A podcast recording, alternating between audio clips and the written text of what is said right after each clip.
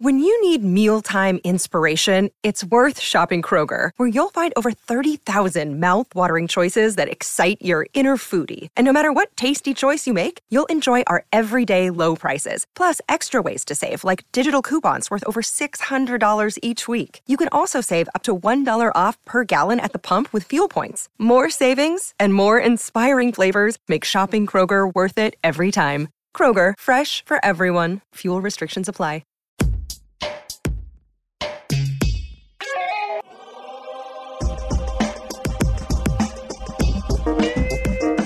Welcome to the drill down. We've got business stories behind stocks on the move. I'm Cory Johnson. Today, September 22nd, is episode 101. It's 101. That's a lot. All right, well, just ahead, Adobe tells a tale about the future of marketing. Is anyone listening? And Stitch Fix tries to convince us that bloated inventories just don't matter anymore. And maybe they're right. And from furniture to cryptocurrencies, the reinvention of Overstock.com. Yes, the same company that once accused me of being a tool of a global conspiracy and a foot soldier of the Sith Lord. I kid you not. We're going to talk to the CEO of Overstock, and hell yeah, I'm going to bring that all up. But first, it's sponsor time. The drill down is brought to you by Aiera. Never miss another critical event or insight ever. With Aiera, customize your company watch list and track key events, mentions, filings, and more all within an easy to use, customizable interface. That's Aiera, A-I-E-R-A dot com.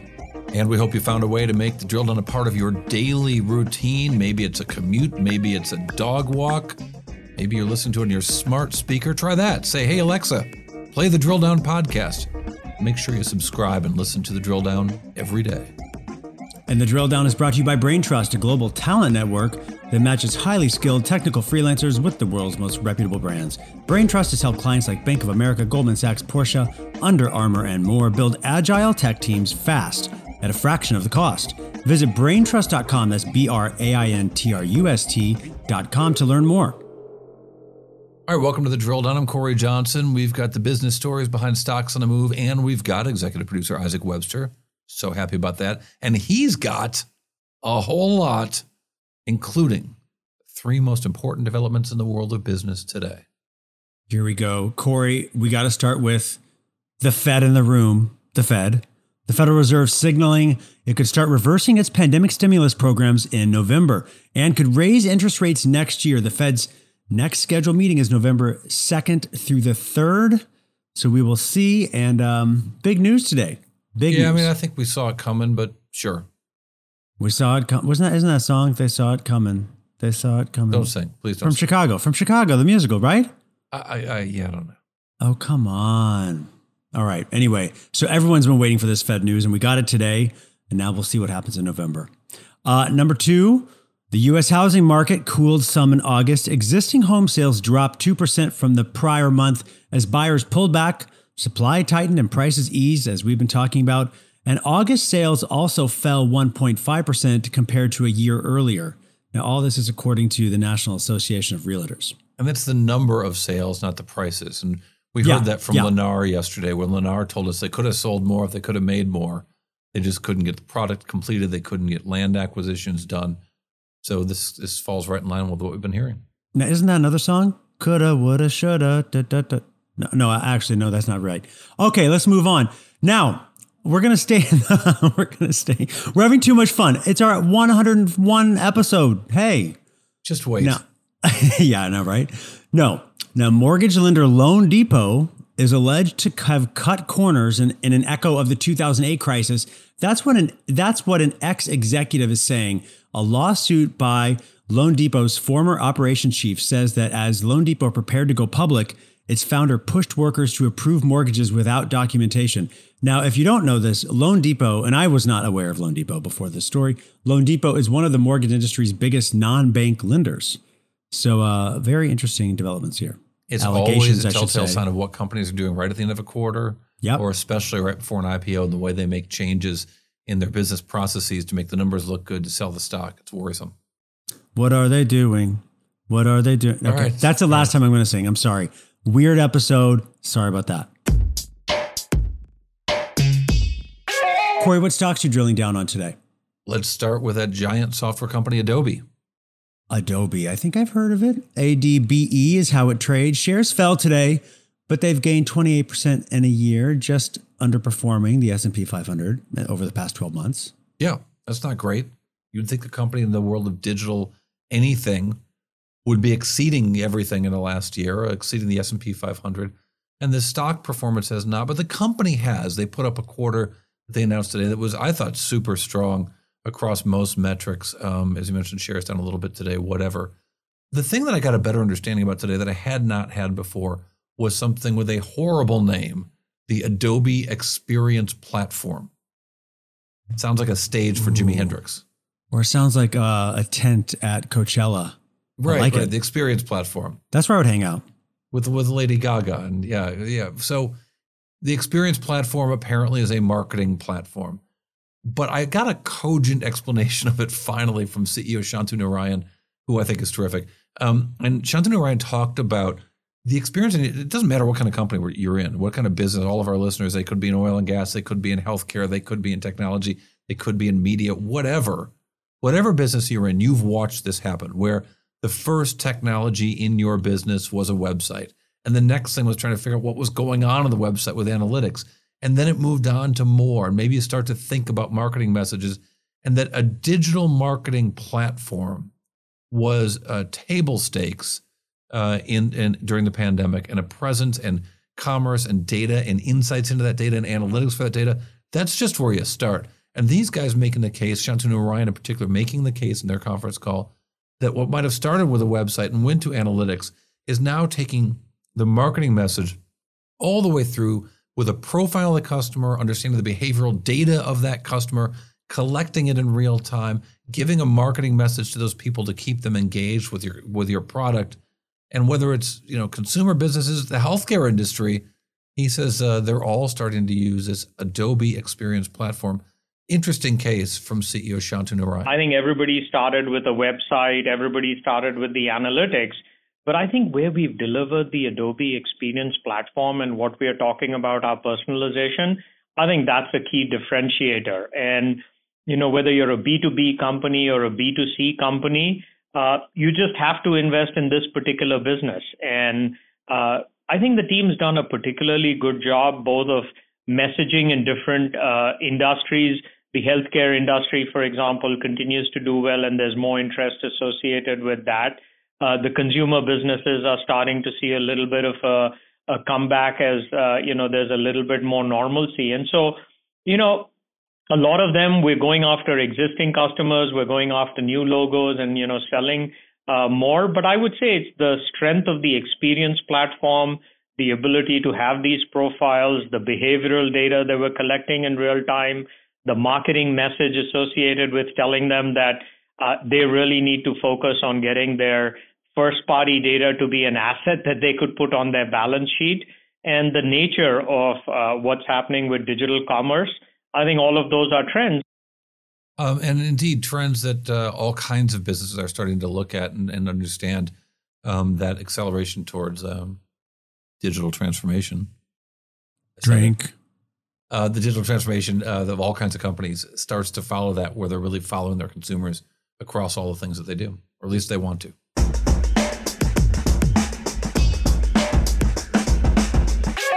Cory, what is your next drill down? Let's look at Stitch Fix. Stitch Fix. Uh, Stitch Fix trades under SFIX, SFIX. Shares rose almost 16% today, and they've gained 30% in a year. What's going on with Stitch Fix? So Stitch Fix has maintained from the early days, thanks to a very concerted marketing effort, uh, not least, is that they're not a, a, clothing retailer at all. That in fact they are a uh, technology company, and they've commanding technology margins, and they insist that we're a technology platform. We can customize what people want for clothing. We're a marketing platform we can figure out who our customers are and how they'll keep buying from us and our technology will lead us to succeed in ways that retailers never could. I, you know, I, I, I don't, I don't know if I buy it, but uh, as you mentioned, the stock's done just fine, up a ton when they announced revenues uh, yesterday for the most recent quarter, uh, up 29% year over year, 571 million dollars. Um, just a fantastic uh, um, quarter for these guys. Looks like they're going to do two billion this year. in the trailing year. And now they grew clients big time, 18% increase in clients to 4.2 million clients. Um, revenue per active client up 4% to 505 bucks. So the average client order is 505 bucks, or at least for the whole quarter. Super impressive growth with women's, growth with kids, growth in the UK, and growth in inventory. Now, back in the day when I was a short seller, there was one consistent metric above all others that showed a company was about to have a problem, and it was when the inventory went up. Stitch Fix inventory went up by $87 million. Um, now they have launched a new program called Stitch Fix Freestyle. Uh, I mentioned that because you're going to hear it in the soundbite in a second, where the CEO talks about it in, in passing. But with Freestyle, you're buying stuff that Stitch Fix is in, in inventory. They're not just ordering a just in time or whatever, ordering from other providers. They've already bought the stuff. They own the stuff. They think they can ship it out to you faster and fill the orders faster without getting stuck with the inventory, which is always the problem in inventory. And maybe they're right. Inventory compared to last quarter for this company was flat, but that's a lot bigger than what it was a year ago in COVID. And guess what? People can't get inventory these days. Maybe it's the smart move right now, but the number of inventory turns for this company is going to go up compared to the old numbers. And like I said, historically, that's been nothing but a bad signal for most companies. Still, uh, CEO uh, Dan Jedda saying the quarter on quarter they're flat, and year on year, yeah, it's going to go up because things are different now.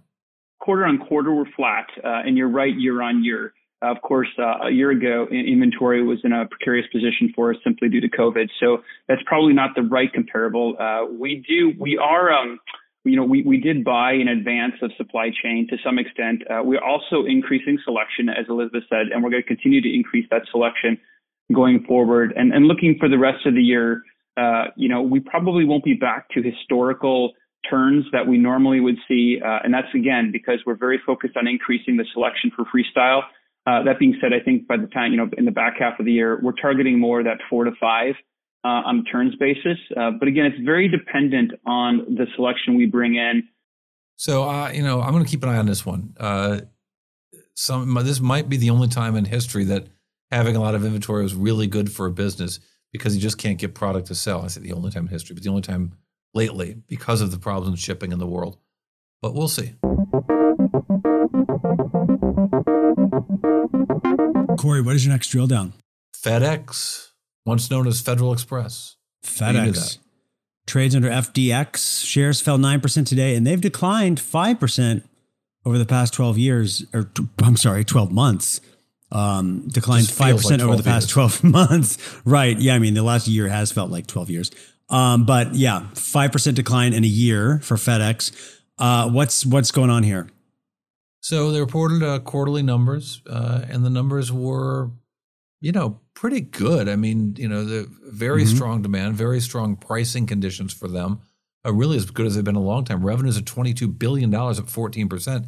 You think that'd be a really good thing for this company, but their profits fell. I'm going to use operating income because there's a lot of um, weird things that come in their income statement below that. But operating income fell from uh, 1.6 billion a year ago to 1.5 billion this time around. Uh, and their operating margins, of course, obviously declined from 8.2% to 6.8%. So operating margins are going down, more revenue, and yet profits falling uh, substantially. And they just didn't do a great job managing inflation in their business and uh, their other cost growth, not just labor, but they had a nine percent cost growth. If you if you take out labor costs, that was worrisome not least of which because they're going into their big season when they've got to hire a lot of people. Now they think that they will be able to hire all of the people that they need 90,000 people in the fourth quarter, in the fourth calendar quarter, um, because that's what they need to get through the holidays. Even though every company out there is telling us it's hard to hire, forget raising pay. Yeah, you got to raise pay, but just getting the people is really hard. 90,000 people. Where all all here in the U.S. or is that across the globe? Uh, I think it's everywhere, but regardless, that's a lot of people to hire, that's, and when hiring a, conditions are very hard. Yeah, Every that's a tall order. Saying it's not just expensive, but you just can't find the people to do that. We know that there are more, thanks to the JOLTS data, that there are more open jobs. Thanks to the Labor Department's JOLTS uh, report that comes out every month, there are more open jobs than there are people available to fill them. So even if you took every unemployed person and gave them a job, there'd still be open jobs, even if they had those skills. FedEx, however, is saying things are getting a little bit easier. Now, Wall Street doesn't believe them, but here's the chief operating officer, Rajesh Subramaniam, um, and he has got a, a, a take that you know things are getting easier. We're going to be able to get all the people that we need. The last two weeks, uh, we have seen pockets of uh, opportunity and you know um, you know um, positive ch- changes that we hadn't seen in the first quarter. So that gives us a little bit of encouragement. And this is a systemic issue, and uh, so yes, we're making some assumptions here in terms of labor availability. But if we staff up for peak, then you know hopefully we you know the Q3 will be in good shape. So we're making you know we're not making dramatic assumptions here in terms of Q3 and Q4 but we are assuming that Q3 is going to be better than Q2, is going to be better than Q1. And the early indication, just very early indication, is that that's indeed the case. Now, on one level, you'd think they would know, but if you look at the results they just put up, where their operating margin declined by so much, maybe they don't know. All right, well, coming up, Overstock.com. Can't believe we're talking to these guys because they once suggested that I was a tool of a global conspiracy trying to take down the company well, I'm going to talk to Overstock CEO Jonathan Johnson about that nuttiness and maybe more importantly, the new look at Overstock.com. But first, the drill down is brought to you by BrainTrust, a global talent network that matches highly skilled technical freelancers with the world's most reputable brands. BrainTrust has helped clients like Bank of America, Goldman Sachs, Porsche, Under Armour, and more build agile tech teams fast at a fraction of the cost. Visit braintrust.com, that's B R A I N T R U S T.com, to learn more. And the drill down is brought to you by Indeed. You pay for a job site, you should know what you're getting. Get Indeed and pay only for the quality candidates who meet your must have requirements. Don't just hope for the perfect candidate. Indeed's hiring tool will help you cut through the noise and hire faster and smarter. With Indeed assessments, you can choose from 135 skill tests. Make sure you're finding applications for people with the skills that you need. According to Talent Nest, Indeed delivers four times more hires than all other job sites combined, and one and a half times more hires than even internal referrals. So join more than 3 million businesses worldwide that use Indeed to hire great talent fast. Get started right now. Drill down listeners get a $75 sponsored job credit to upgrade their job post at Indeed.com slash drill down. That's right, a $75 credit at Indeed.com slash drill down. That's Indeed.com slash drill down. Offer valid through September 30. Terms and conditions apply. All right, welcome back to the Drill Down Podcast. We are joined right now by Jonathan Johnson, no relation. He is the CEO of Overstock company we've followed. It's been through a lot of changes over the years. Overstock today is not what Overstock was in the past. Jonathan, when you took over, you I think you said something to the effect of in your first conference call, we're doing 20 things, none of them well. What are the things that you are doing right now? Because from the results, it looks like they're going well. Well, we're focused first and primarily on being an e commerce company that provides dream homes for all. We're at home furnishings, we're at home furniture, that's what we're focused on. Uh, Overstock over the years has morphed from being a liquidator to a general merchandiser to what we are today an online home furnishings company. We are also less focused on our blockchain investments. We've outsourced those to a venture capital firm which runs them well. We expect they will make money and we'll make money on that together but we're focused on being an e-commerce company. So let's talk about that. So home furnishings, um, the business has really, really changed in the last, I'm going to call it 10 years. I spent a lot of time researching in uh, the furniture business, probably like 07, 08. That was kind of my, my, my housing bubble play back then was furnishing. I probably should have been short Lehman Brothers instead, but note to self. But uh, uh, leverage works both ways, right? But uh, what what we've seen in the furnishing business is, uh, I, I, would say, the two biggest changes uh, in the last again 10, 12 years has been uh, movement towards manufacturing in Asia for everything, not just the big case goods. Um, so a lot cheaper stuff as a result, and uh, purchasing online. You guys in your uh, earnings presentation last time around said that a third of all home furnishings were purchased online last year.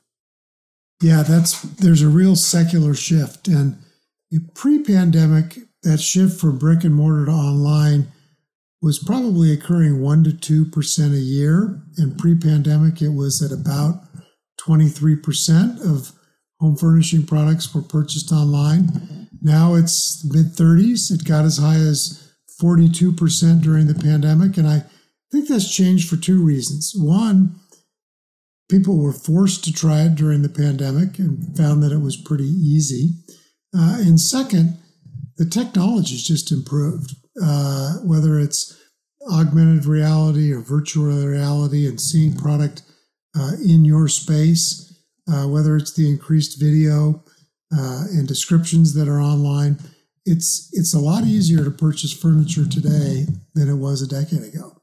Yeah, I had a conversation with some friends at Unity, the video game engine maker. At least I would just would have described them as such, and yet, but they told me that they're actually having a, a lot of sales, and indeed even to companies that make furniture to sort of show how you can use a 3D gaming engine to imagine furniture in your room. That kind of thing was unimaginable even a few years ago.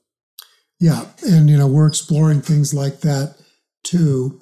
Uh, technology just makes things easier, and then you know expectations change. You know, two decades ago, no one could imagine buying books online. Today, if we buy physical books at all, it's always online. A decade ago, people thought, oh, you'll never be able to sell clothes or apparel online because of color and size and fit. Today, that's how most clothing's purchased. And that's where we're going. I think there's been this this secular shift in home furnishings, and it's been great for Overstock. And you you couldn't have had um, a better sort of environment for you know you you. I'll give you some credit. Say you were ready for this change, but with the pandemic, you really did have, as you said, people kind of forced to shop online. But you also had improved balance sheets. The the stimulus programs seemed to have worked if the goal was to put money into pockets and have people spend that money. And so they spent that money in their homes because they were cooped up in their homes, and you guys were just right in the right place at the right time. But I but I wonder, what do you see in terms of lasting behavior and how that's affecting Overstock? Yeah, so we were in the middle of a turnaround before the pandemic started. We'd gone from having 27 key initiatives, which was like having no key initiatives to four really focused on what we were doing 27 key initiatives uh, yeah i mean it's just you know it's it's it's an oxymoron um, and so we really got focused and i think the pandemic as this tidal wave of business came in uh, hid the fact of some fundamental operational improvements we've made and warren buffett has uh, often said only when the tide goes out do you discover who's been swimming naked. Uh, this you know tide, that I don't know. My listeners know that that's my favorite Buffett quote because I say it all the time. Well, that's good. That's good. I and we had this tidal wave of, of pandemic inspired business, and now that we've kind of lapped the beginning of that, uh, Overstock is still growing, and I think it's because we've made fundamental operational improvements. While many of our competitors their year over year results, they're shrinking. And so I like to say the tide's gone out and it's clear that Overstock is wearing an operational wetsuit. We're not swimming naked. We we've spent time improving our business and it's it's showing in the results. I wonder too, though, what is, uh, and I'll agree with you. It looks like the results are still tight and and and, and, uh, and afloat. Uh, but it, I wonder how much is about changing consumer behavior. If consumers, for example, will continue to not go to furniture stores to buy the furniture that they want. The the industry used to believe you had to get a butt and a seat to sell the seat. Um, obviously, some of that changed out of necessity, but you wonder if there are permanent long term changes. Similarly, uh, corp- individual balance sheets are so much stronger than they've maybe ever been. Yeah, so individual balance sheets are strong. I mean, people's savings savings rates are high.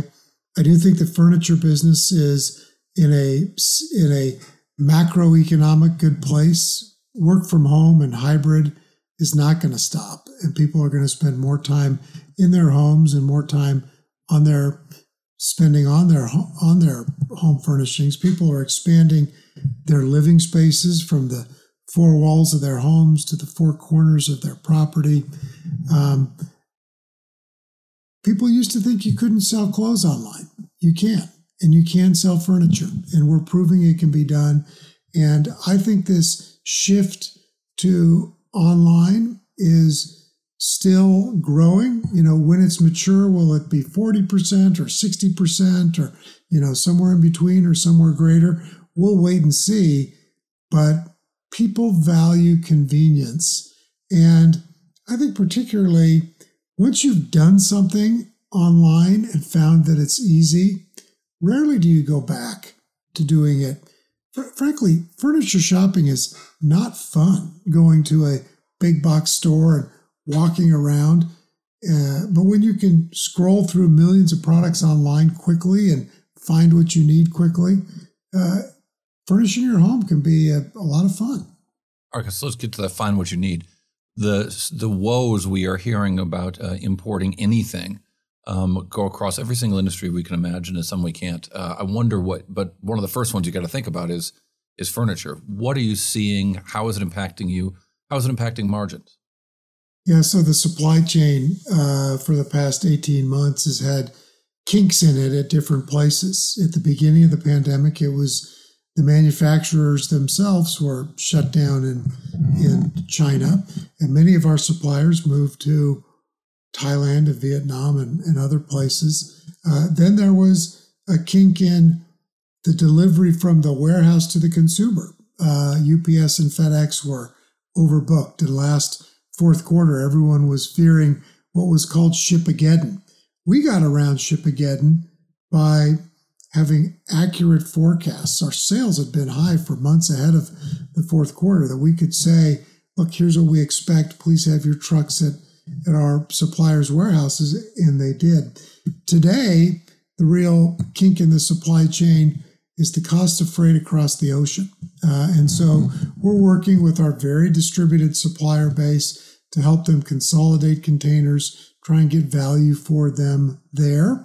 Uh, but Overstock has fared well throughout because we have such a distributed supply chain. We have nearly 4,000 partners. That's what we call our suppliers that, that sell goods on our site. So if one is out of a mid century modern black leather sofa, another usually has it. So uh, we've done well, even with a tough supply chain. So you were, you were saying about uh, uh, what's going on with containers right now, and, and when the price, none of the prices we've heard are, are crazy. I mean, you know, cost of a container from China to Port of Long Beach goes from thousand dollars to twenty thousand dollars in some cases uh, in in the course of a year. W- what are you doing about that? Well, we're working with our supplier partners to try and help them consolidate.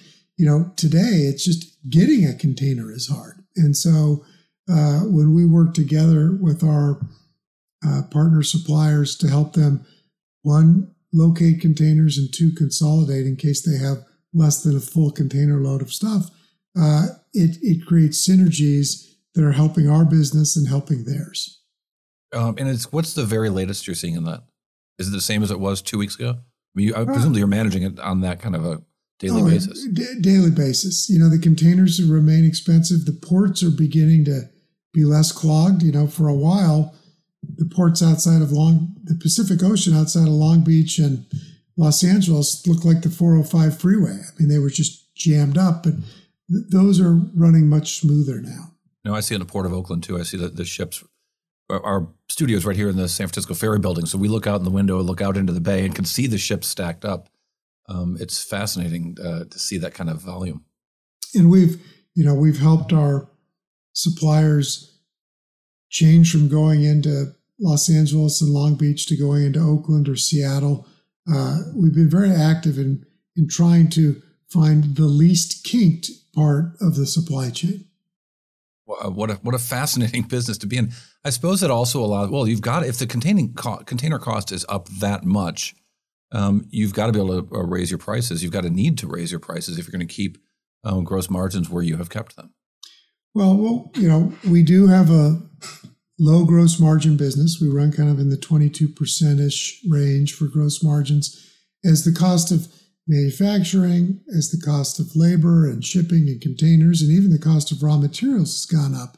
Uh, we've worked hard with our partners to have them share a part of the cost. We share a part of the cost. We're really trying not to push it to our customers, particularly as there's this secular shift to online purchasing, we kind of view this as the Oklahoma land rush. Uh, customers are discovering online. We want them to see the smart value that we offer. And so we work really hard to keep the, the, the price down to the extent we can.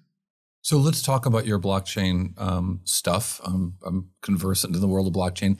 Uh, Overstock has does there's nothing Overstock could do that would surprise me at this point after all these decades of covering Overstock. But uh, you guys were deeply involved in blockchain in some, I would say, I'm just going to say odd ways.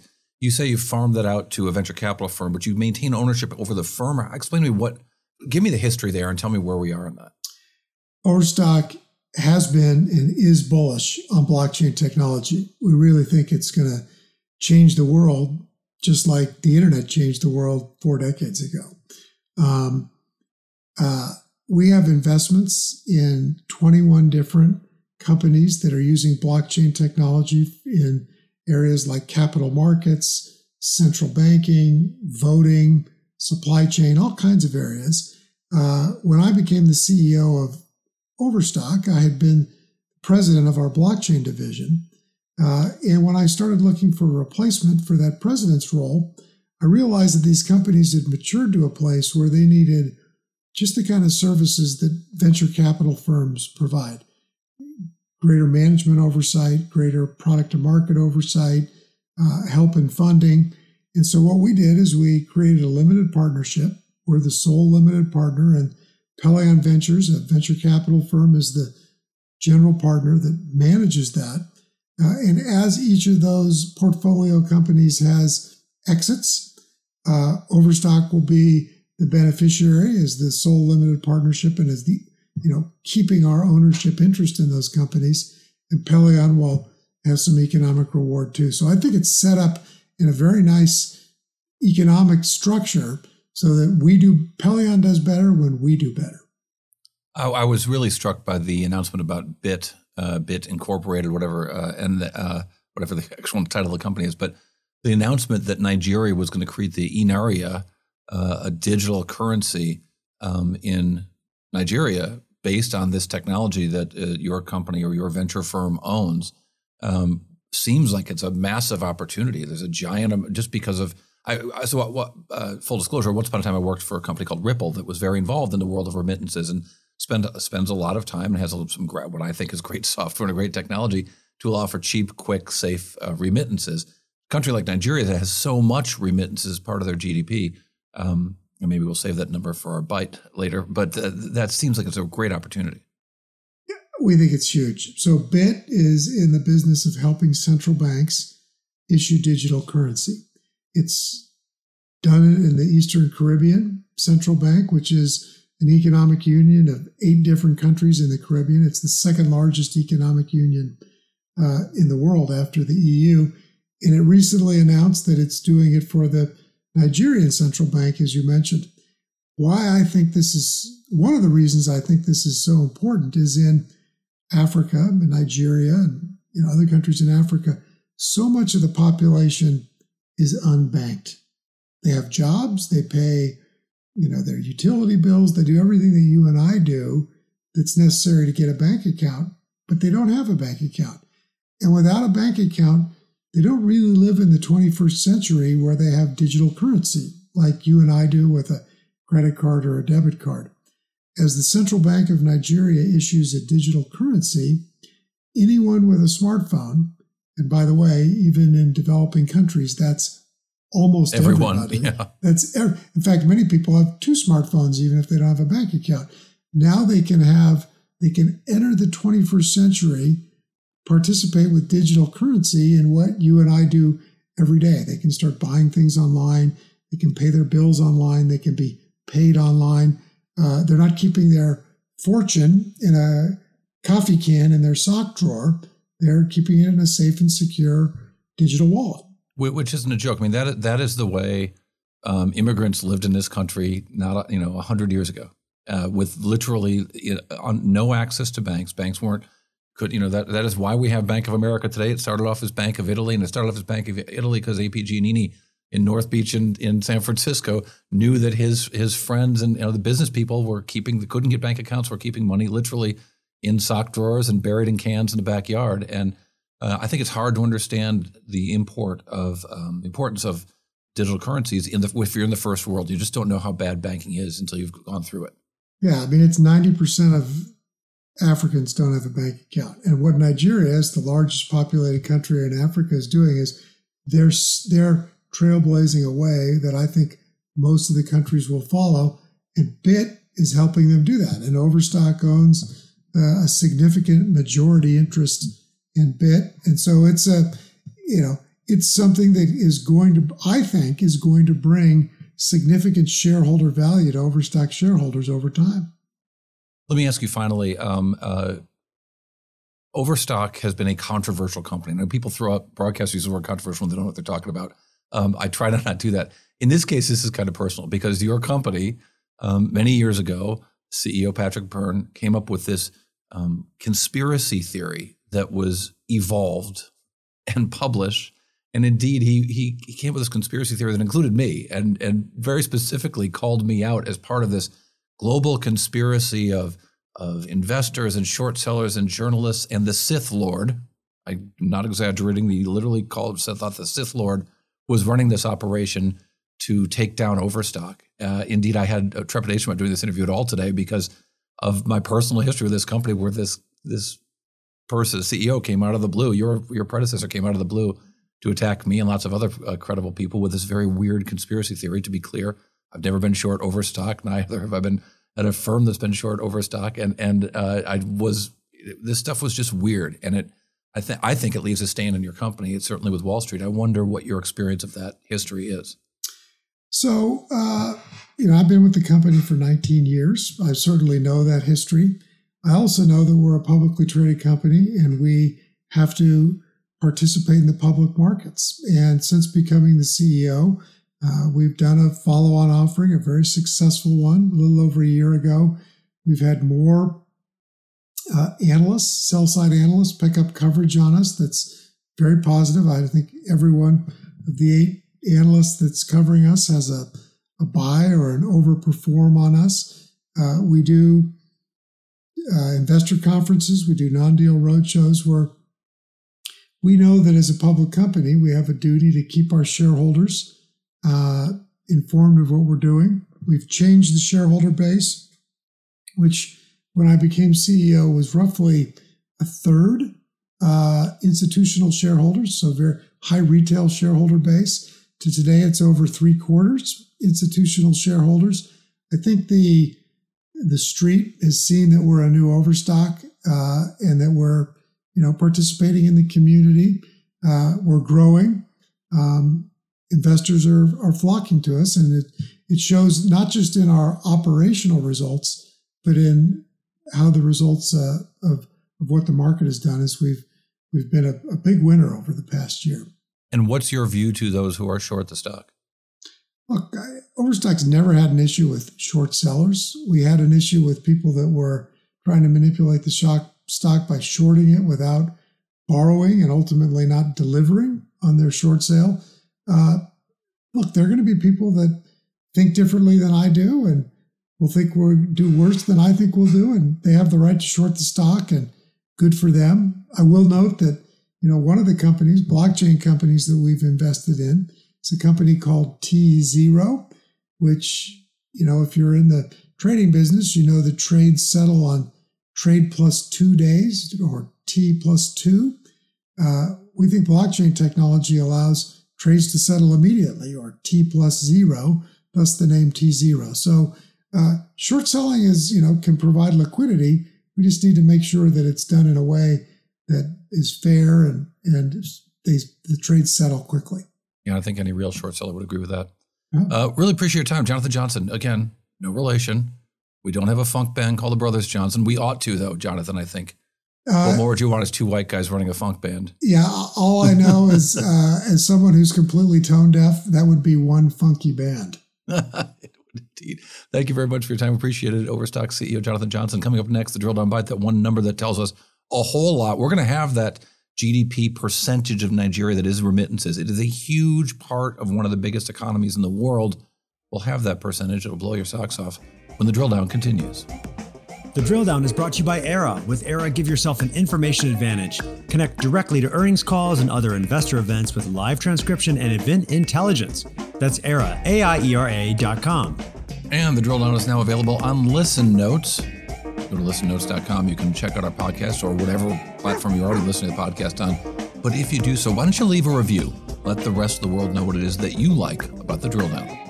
And let us know what companies you think we should be drilling down on. Talk to us on Twitter and Instagram by following at Drill Down Pod and connect with us directly on our website, bizpod.net. We're back with the drill down bite, that one number that tells us a whole lot. According to price PricewaterhouseCoopers, in 2018, remittances in Nigeria were 6.1% of the gross domestic product of Nigeria.